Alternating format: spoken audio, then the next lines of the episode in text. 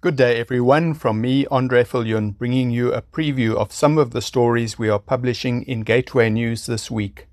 From Parliament to a packed pro Israeli prayer rally, South Africa's very divided response to the Israel Hamas conflict continued to make headlines this week.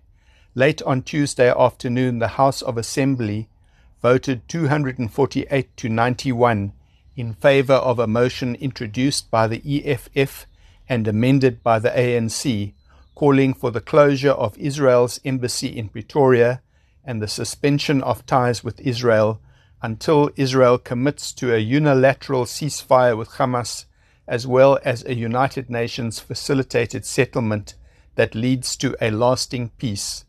The ANC and EFF who accused Israel of committing war crimes and perpetrating genocide against Palestinians, voted for the amendment, while the DA, ACDP, FF Plus, and IFP, among others, voted against it.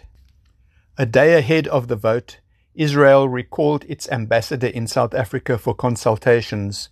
Two weeks earlier, the South African government, which is openly pro Palestinian and anti Israel, recalled its ambassador and diplomatic mission in Tel Aviv in protest of Israel's bombardment of Gaza in response to Hamas terrorists murdering 1,200 Israelis and taking about 240 hostages on the 7th of October.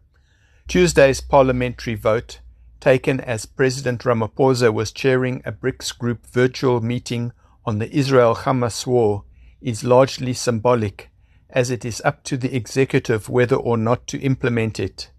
And Minister of International Relations Naledi Pandor was quoted ahead of the vote saying that breaking of diplomatic relations with Israel will be counterproductive as it will also affect our representative office in Ramallah. Parliament's voting was also overshadowed by events simultaneously unfolding in the Middle East, where a deal to release 50 hostages coupled with a multi-day ceasefire, was before the Israeli cabinet, which later approved the plan.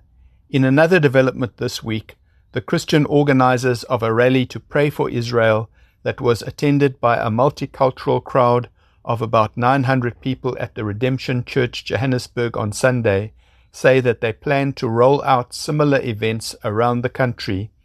Vivienne Myburgh, National Director of the International Christian Embassy Jerusalem, South Africa, told Gateway News that the event, which was organized in just three days by South African Friends of Israel, the ICEJ, Bridges for Peace, and some individuals, was blessed and anointed and marked by real unity, with Christian pastors, a Jewish rabbi, a member of parliament, a deputy Israeli ambassador, and members of the Jewish community joining the predominantly Christian crowd in praying for Israel for the release of the hostages and for our beloved South Africa.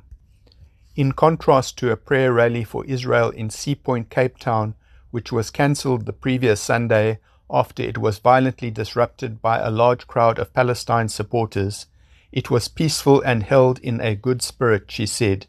She said members of the Jewish community present were incredibly blessed by the event. Christians who attended loved hearing from the different speakers they really wanted to stand up with Israel to know more about God's heart for his people and to find out how they could help, she said. We really experienced open hearts from churches, churches that maybe beforehand it wasn't an issue for them, are opening up and saying, We want to understand more, we want to be involved on some level. So I think this is the beginning of more. I don't think it's the end. In fact, we're looking at doing similar events in Durban, PE, Bloemfontein, Pretoria, and also after what happened in Cape Town, we're just evaluating what takes place in Cape Town, said Myburgh. Bafana Modise, national spokesperson of SAFI, said Sunday's prayer event was marked by the unity of South Africans in our diversity, standing for Israel. The united voices of all South Africans, Jews in the church, rabbis talking to the church. These are interesting times, and as they always say, behold, God is doing a new thing. You can read these stories and more on our website at gatewaynews.co.za or get the news via Facebook at Gateway News page, on Twitter at Gateway News ZA, on YouTube at Gateway News 100, or in our weekly newsletter, which you can sign up for on our website. God bless you abundantly until we meet again next week.